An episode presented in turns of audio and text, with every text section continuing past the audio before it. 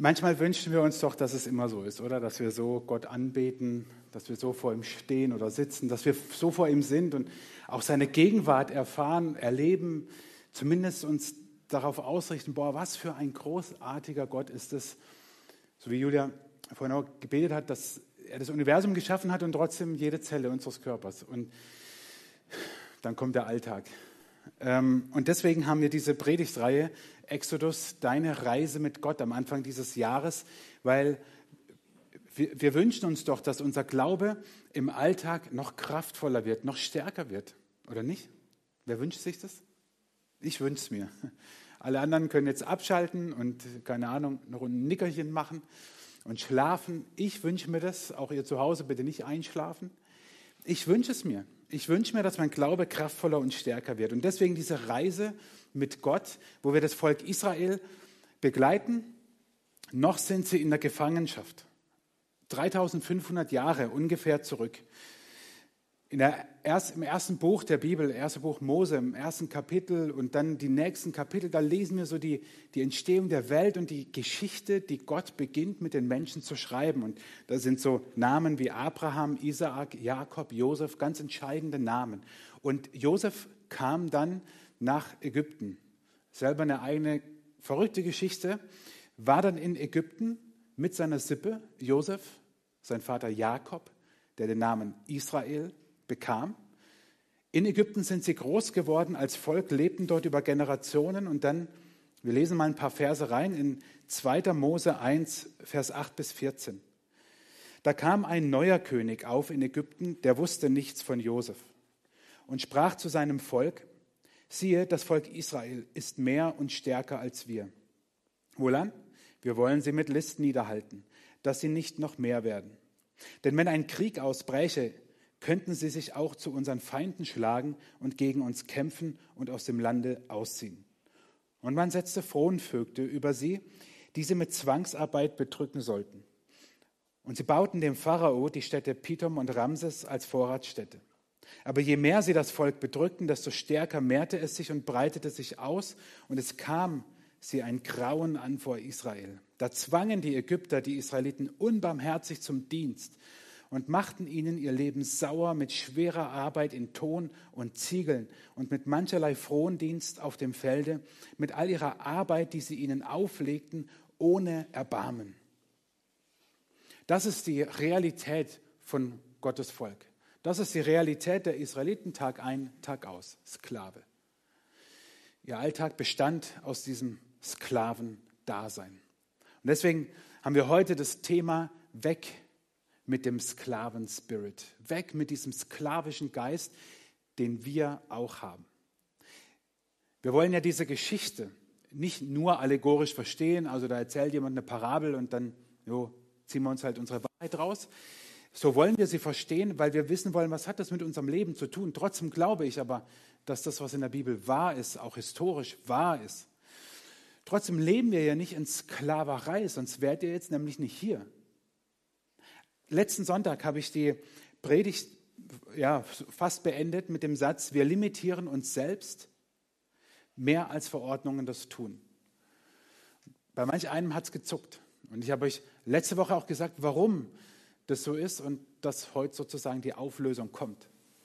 Ich muss euch über Verordnungen wahrscheinlich nichts sagen. Wir, also gemeint sind natürlich ganz aktuell alles rund um Corona. Wir haben Verordnungen, die uns einengen, die uns das Leben schwer machen, die es nicht so schön sein lassen, wie es sein könnte. Ist alles klar. Und trotzdem bin ich der Überzeugung, dass wir selber uns mehr einengen oder ich würde sagen versklaven als dass jede Verordnung tun könnte. Und warum das so ist und warum das mit dem Volk Israel zu tun hat, dem wollen wir heute nachgehen. Ich sage es mal anders, wir versklaven unser Denken, Wollen und Fühlen, unsere Seele und unseren Geist. Unser Denken, unser Wollen, unser Fühlen, unsere Seele, unseren Geist, das versklaven wir. Das limitieren wir Tag für Tag. Und warum wir das tun, darauf komme ich gleich. Ich will euch nur mal vor Augen malen, was wäre, wenn wir das nicht tun würden. Was wäre, wenn wir uns nicht versklaven würden, wenn wir uns nicht selber limitieren würden, wenn wir uns nicht selbst in Gefangenschaft setzen würden, dann würden solche Sätze, die Gott spricht, wahr werden in unserem Leben. Denn ich weiß wohl, was ich für Gedanken über euch habe, spricht der Herr, Gedanken des Friedens und nicht des Leides, dass ich euch gebe, Zukunft und Hoffnung. Wer von euch kann sagen, yes, ich lebe ein Leben im Shalom, im Frieden Gottes, ich bin eins mit Gott und Zukunft und Hoffnung, ey, das ist das, was mein Leben Tag ein, Tag aus gerade die ganze Zeit bestimmt. Mein Leben lang übrigens schon nicht erst in dieser Zeit. Ich wette, dass es keiner von euch ist. Und wenn es doch jemand tun sollte, herzlichen Glückwunsch. Ich nicht. Ich nicht. Ich kann nicht sagen, dass jeden Tag meines Lebens ich Zukunft und Hoffnung habe. Und dass jeden Tag meines Lebens ich im Frieden mit Gott lebe oder im Frieden Gottes. Übrigens, ganz einfacher Versuch, das rauszufinden, ob du das tust. Gott sagt, was ich für Gedanken über euch habe, spricht der Herr, Gedanken des Friedens und nicht des Leides. Und ob Frieden dein Leben bestimmt, das merkst du am ehesten an deiner Reaktion anderen gegenüber. Sowohl die, die du äußerst, als auch die, die du nicht äußerst, sondern innerlich hast. Wenn du komplett im Frieden Gottes bist, im Shalom, dieses hebräische Wort meint ja unser ganzes Sein, nicht nur einfach irgendwie keine Krankheit oder kein Krieg oder so, sondern das, was wir heute innerlich vielleicht so sagen, ne, ich fühle mich in der Balance, ich äh, fühle mich in der Harmonie, bestimmt mein Leben so, bla bla, alles oberflächlich, da geht Shalom viel tiefer. Das ist Shalom. Und ob du darin bist, das merkst du an deiner Reaktion zu anderen ganz schnell. Wenn dir jemand blöd kommt, wenn dir jemand was sagt, was dir nicht passt, wenn dich jemand kritisiert, wenn die Dinge nicht so laufen, wie sie sollten und du einen Schuldigen dafür hast, du merkst sofort, ob du im Frieden bist oder nicht. Und alleine da sage ich für mich, ich kann niemanden von euch vereinnahmen, ich für mich lebe nicht ständig im Frieden mit Gott oder im Frieden Gottes. Ich nicht. Und ich wünsche es mir aber. Ich wünsche mir, dass es wahr ist. Oder wenn Gott sagt, es sollen wohl Berge weichen und Hügel hinfallen, aber meine Gnade soll nicht von dir weichen und der Bund meines Friedens soll nicht hinfallen, spricht der Herr dein Erbarmer, dann ist das, was Gott über dein Leben nicht nur am Sonntagmorgen in der Lobpreiszeit ausdrückt, sondern über deinen Alltag. Und jetzt schau doch mal deinen Alltag an. Wie sieht dein Alltag aus, dein, dein Leben aus? Oder ein, ein letzter Vers, Psalm 16, Vers 11 den wir ausgesucht hatten, als wir unsere Tochter gesegnet haben nach ihrer Geburt. Du wirst mir den Weg zum Leben zeigen und mir die Freude deiner Gegenwart schenken. Aus deiner Hand kommt mir ewiges Glück. Ich höre wenige, auch mich nicht, in den letzten Wochen sagen, wow, ewiges Glück, wie genial. Und da stehen ja keine Umstände, da steht ja nicht wenn, dann, sondern Gott sagt, du, oder der Psalmbeter betet, du wirst mir den Weg zum Leben zeigen und mir die Freude deiner Gegenwart schenken. Aus deiner Hand kommt mir ewiges Glück. Punkt. Nicht wenn, dann, sondern aus deiner Hand kommt mir ewiges Glück. Und ich denke, wow, und wie gerne würde ich darin leben. Das hört sich ja nach Paradies an. Und natürlich können wir das Paradies auf Erden nicht haben, aber es gibt Gründe, warum wir, naja, ich sag mal zumindest ein bisschen entfernt davon sind. Und jeder unterschiedlich. Wo du sagst, ich würde das so gerne in meinem Alltag erleben. Ich will das für mein Leben. Ich will, dass mein Glaube frei wird, dass mein, dass mein Glaube stärker wird und dass ich frei werde. Und dass ich mich nicht versklave, dass ich mich nicht selber limitiere, dass ich in Gottes Möglichkeiten denke und nicht in meinen menschlichen Grenzen. Dass ich in Gottes Frieden bin und nicht in dem, was in mir ist dass ich Gottes Gnade über meinem Leben nicht nur weiß, sondern sie sich in meinem Alltag widerspiegelt. Ich wünsche mir das so sehr und so wenig tue ich es, erlebe ich es. Und es hat Gründe. Der Grund ist nämlich, dass wir aus schlechten Quellen trinken. Wir gehen heute nicht an der Oberfläche entlang, was uns versklavt oder warum ich sage, dass wir uns selber limitieren. Wir gehen einen Stock tiefer, wir gehen nämlich an die Wurzel. Was uns versklavt, ist entscheidend, ob wir dem widerstehen können oder nicht. Und mit Quelle meine ich den Ort der Nahrung für deine Seele und deinen Geist. Was nährt deine Seele und deinen Geist? Und es gibt schlechte Quellen, aus denen wir tagtäglich trinken. Und jetzt wisst ihr, warum ich meinen Frühstückstisch mitgebracht habe. Es gibt verschiedene Quellen und ich will euch nur ein paar Beispiele machen und es mögen bei euch vielleicht andere sein, vielleicht sind es die, wer weiß. Die eine schlechte Quelle ist die Meinung anderer über mich. Das schmeckt so gut wie Fenchel, Anis, Kümmeltee.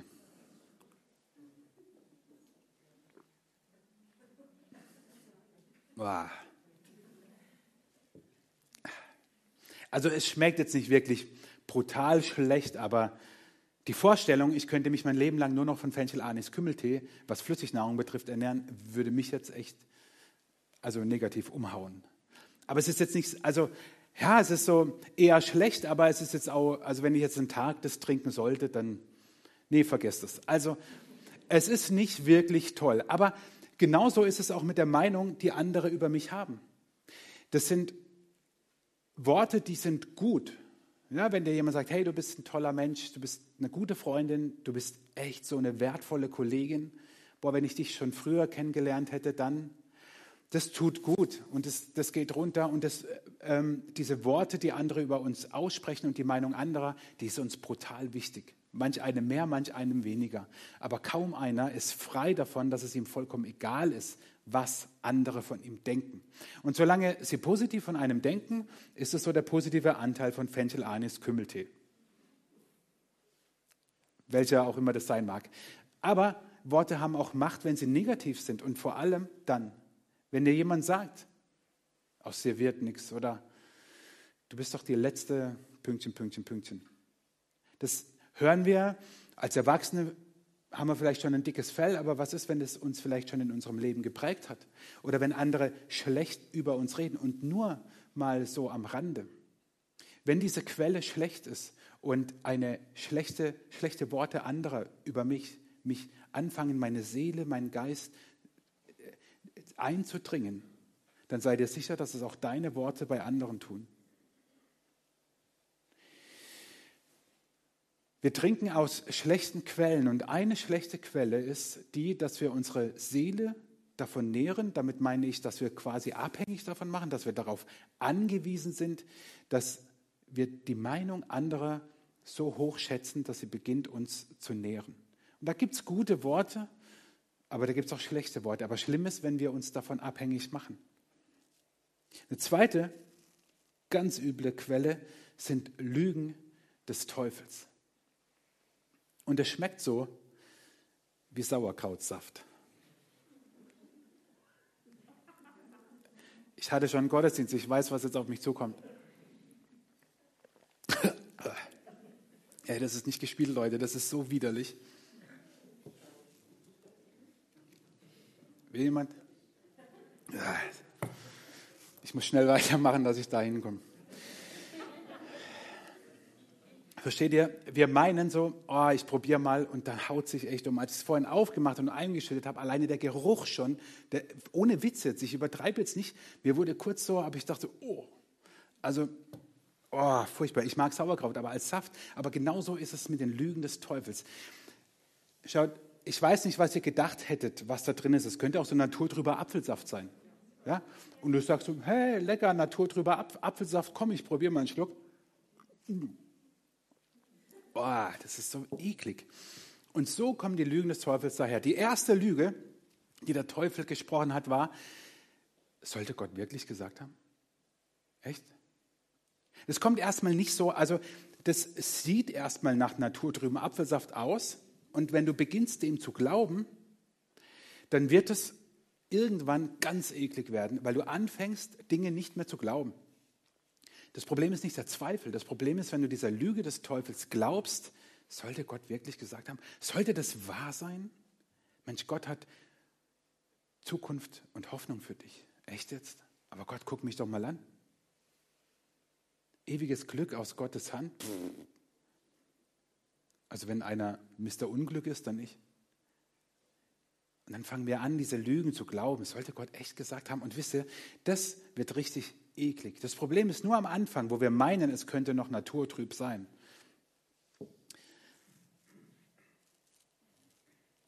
Es gibt aber noch so eine Quelle, das ist unser Sicherheitsdenken. Und das schmeckt wie Cola.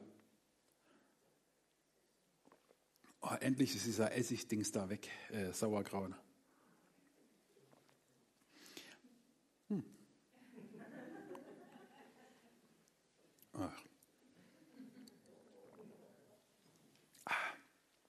Also, ja, ist ein bisschen süß, ne? Und manche behaupten, es wäre ungesund, aber das sind Fake News.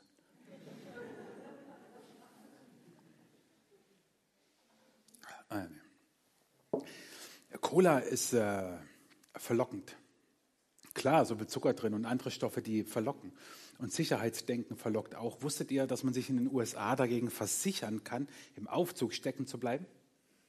Das passiert rein statistisch gesehen einem Menschen alle 102 Jahre. Aber für 12 Euro im Jahr bist du dagegen versichert. Nur blöd, wenn du nicht 102 oder 103 wirst. Dann hast du statistisch gesehen vielleicht gar nicht mal die Chance, das Spektakel zu erleben. Kann sich auch dagegen versichern, dass eine Prohibition kommt, also dass Alkohol verboten wird in den USA. Aber hey, wir versichern uns hier auch gegen alles Mögliche. Und diese, diese Quelle, diese Quelle ist gefährlich, weil sie schmeckt süß. Und wir verlassen uns auf unser Sicherheitsdenken. Es gibt einen Satz von Craig Rochelle, einem Pastor in den USA, den ich ähm, inspirierend finde, wie kaum einen anderen. Der sagte einmal, du kannst entweder Kontrolle haben oder Vertrauen, aber nicht beides. Wie sehr nährt die Kontrolle, ganz negativ der Kontrollwahn, wie sehr nährt Sicherheitsdenken deine Seele, deinen Geist, dass du die Dinge selber in der Hand hältst. Wie sehr nährt dieses Sicherheitsdenken dich und das, was du tust und deinen Glauben, dass du sagst, aber das geht nicht, weil.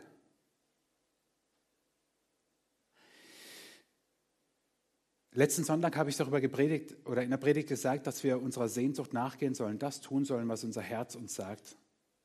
Und ich bin überzeugt, dass das Sicherheitsdenken dem genau im Weg steht. Kennst du so Sätze wie, wenn ich nur könnte, dann, oder wenn ich nochmal die Wahl hätte, oder eigentlich sollte ich doch, oder wie cool wäre, wenn. Und wenn du das aussprichst, kommt danach nichts, was total abgefahren ist, und du fragst dich dann, warum mache ich es eigentlich nicht? Weil deine Seele sich so vom Sicherheitsdenken nährt und nicht von den Zusagen, die Gott dir schenkt. Du kannst entweder Kontrolle haben oder Vertrauen, aber nicht beides. Und ich glaube, dass wir in unserem geistlichen Leben als Christen, dass es wie so eine Waage ist, wo es mal mehr, mal weniger auf der einen Seite runtergeht. wo wir mal mehr Vertrauen, mal mehr Kontrolle. Aber beides gleichzeitig, vor allem in 100 Prozent geht nicht. Wenn der Satz stimmt, und ich glaube, dass er stimmt, was Craig Rochelle da sagt, dann wünsche ich mir doch, ehrlich gesagt, dass ich 100 Prozent Vertrauen habe. Dann muss ich aber eine Menge Kontrolle abgeben.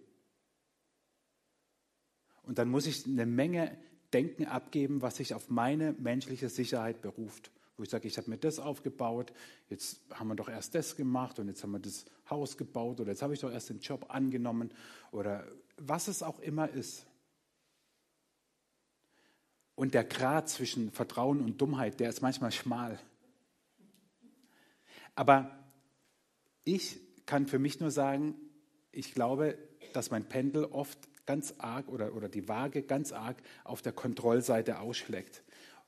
Weil diese Quelle der Sicherheit, wie wir sie uns machen können, mit allem, was uns zur Verfügung steht, so sehr meine Seele nährt, so wichtig ist, dass mein Vertrauen schwindet. Eine weitere Quelle ist die Anerkennung anderer Menschen. Nicht nur gute Worte, sondern Anerkennung. Und die schmeckt wie ein richtig gutes Glas Wein.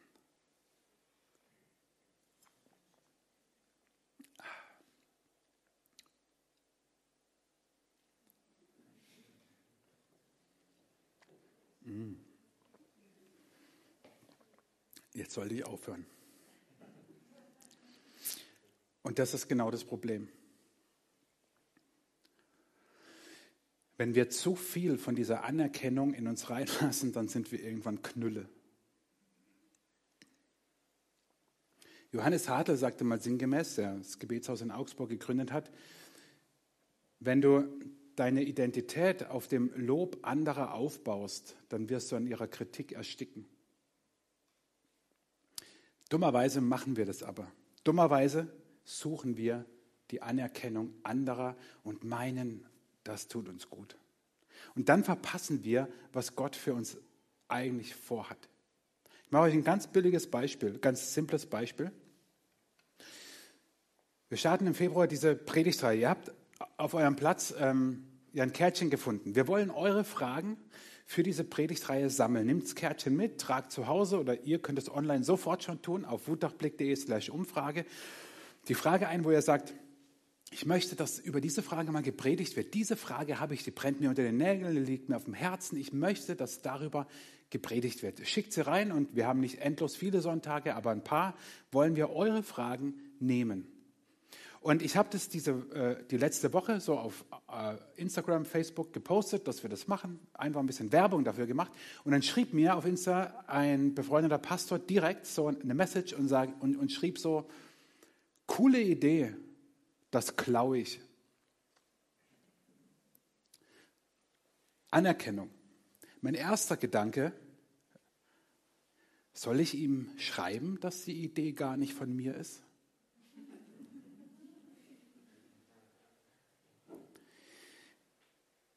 Ich höre beim Laufen viele Predigten und ähm, die Ekklesia in Nürnberg, mega gute Gemeinde, die hat das vor vielen Jahren gemacht. Ich habe es gehört und dann haben wir im Programming-Team gesagt, hey komm, das, das machen wir, das, das, das ist cool. Die Idee ist nicht von mir. Und er schrieb mir, äh, coole Idee, das glaube ich. Und ich saß da so da und dachte, was schreibst du ihm jetzt? Schreibst du ihm, hey cool, ja, danke, hm, ich weiß. Oder schreibst du ihm, jo, klau ruhig, ich habe es auch geklaut.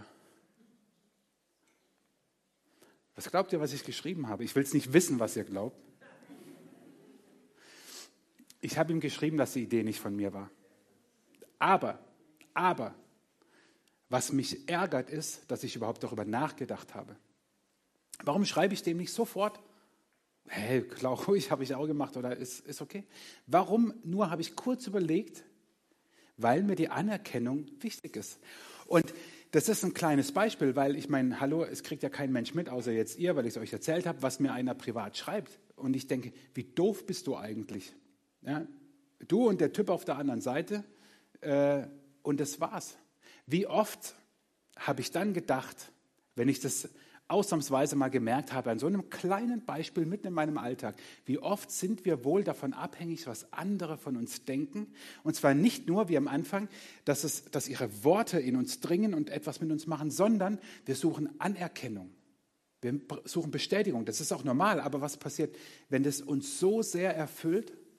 Dann nährt es unsere Seele und dann bauen wir darauf. Und wisst ihr, das Schlimme ist wirklich, wenn ich davon jetzt zu viel trinke, wisst ihr, was passiert. Und eine letzte Quelle, die schlecht ist, ist alles Materielle. Und Materielles ist so schön. Wirklich. So schön wie ein guter Whisky.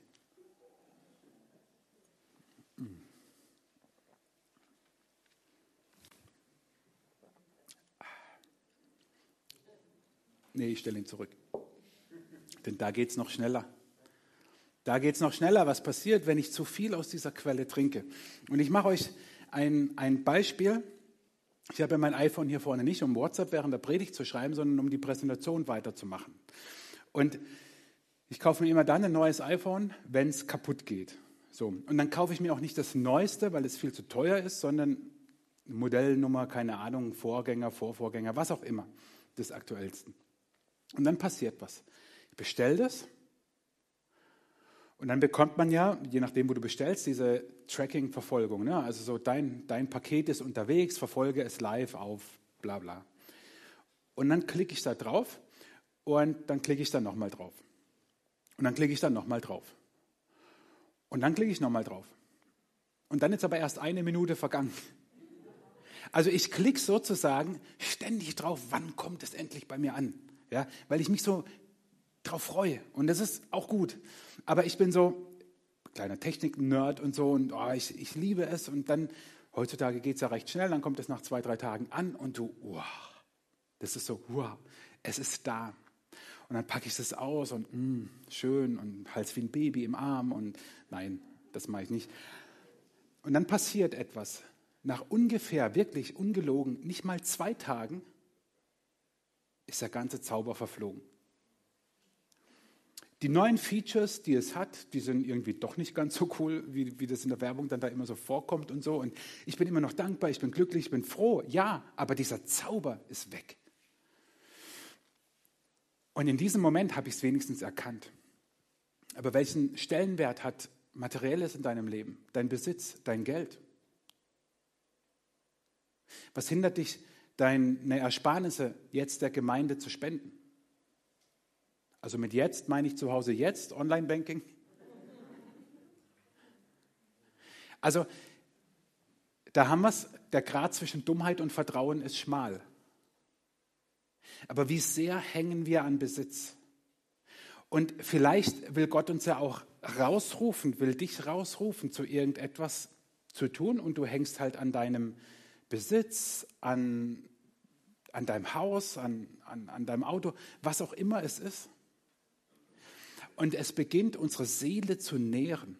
Es ist ja nicht so, dass diese Dinge per se schlecht sind, außer Fenchel Anis Kümmeltee.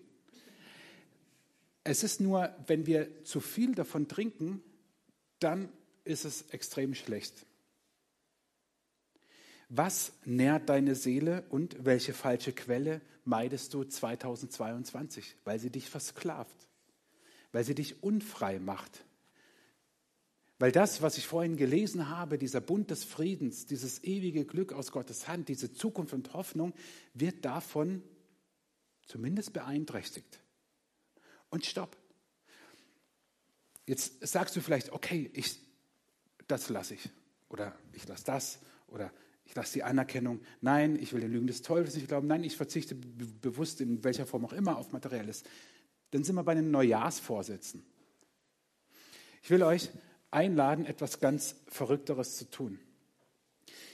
Das Volk Israel ist noch in Ägypten und Gott beruft Mose am Dornbusch. Der Busch brennt, er verbrennt nicht. Gott spricht aus diesem Busch zu Mose, eine echt crazy Situation. Und Gott spricht nicht nur zu Mose, sondern er beruft ihn, führe mein Volk jetzt aus Ägypten heraus. Und Mose fängt ja an, mit Gott zu diskutieren und so. Und dann sagt Gott an, relativ am Anfang dieser, dieser Berufungsgeschichte zu Mose.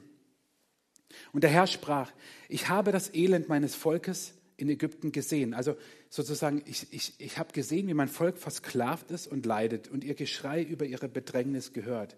Ich habe ihre Leiden erkannt und ich bin herniedergefahren, dass ich sie errette aus der Ägypterhand und sie herausführe aus diesem Lande in ein gutes und weites Land, in ein Land, darin Milch und Honig fließt.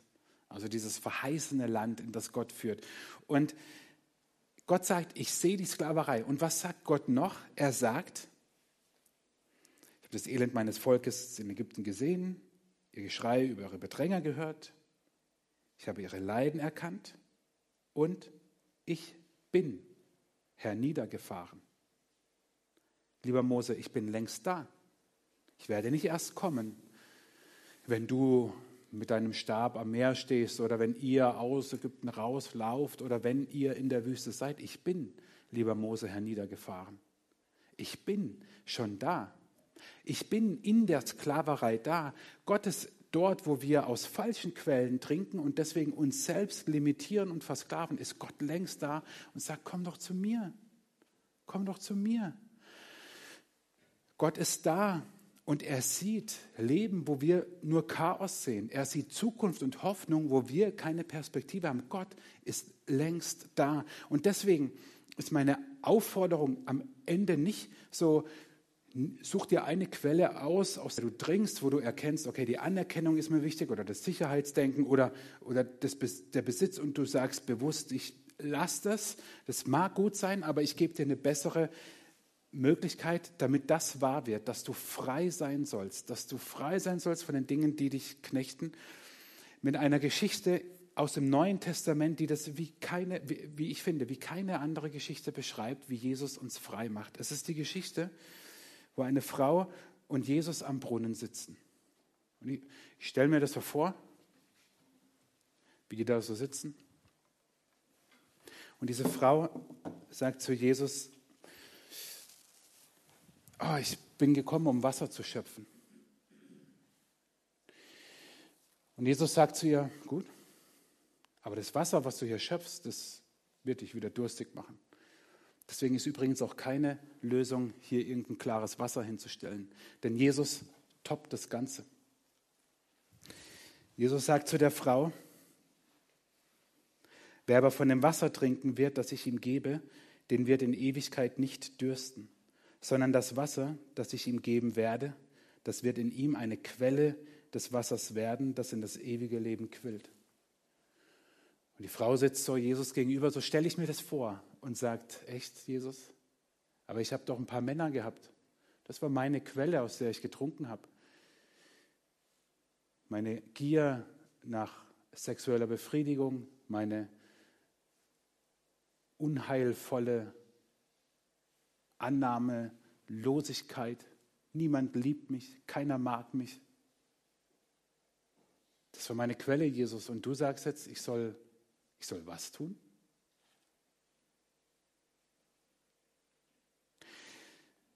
Was soll die Frau tun? Wer aber von dem Wasser trinken wird, das ich ihm gebe, den wird in Ewigkeit nicht dürsten, sondern das Wasser, das ich ihm geben werde, das wird in ihm eine Quelle des Wassers werden, die in das ewige Leben quillt. Oder Offenbarung 21 drückt es noch einfacher aus. Ich bin das A und das O, der Anfang und das Ende. Ich will dem Durstigen geben von der Quelle des lebendigen Wassers umsonst. Und Jesus redet mit dieser Frau und sagt ihr, komm, was er eigentlich sagt, ist nicht schöpfe irgendwelches neues Wasser, trink, such irgendeine andere Quelle, meide irgendeine andere Quelle. Nein, halt dich an mich, trink von mir. Ich werde dir mich selbst und meinen Heiligen Geist dir geben. Und das ist meine Einladung an dich heute Morgen. Wir haben es in dem Lied hier vor dir, vor der Predigt gesungen.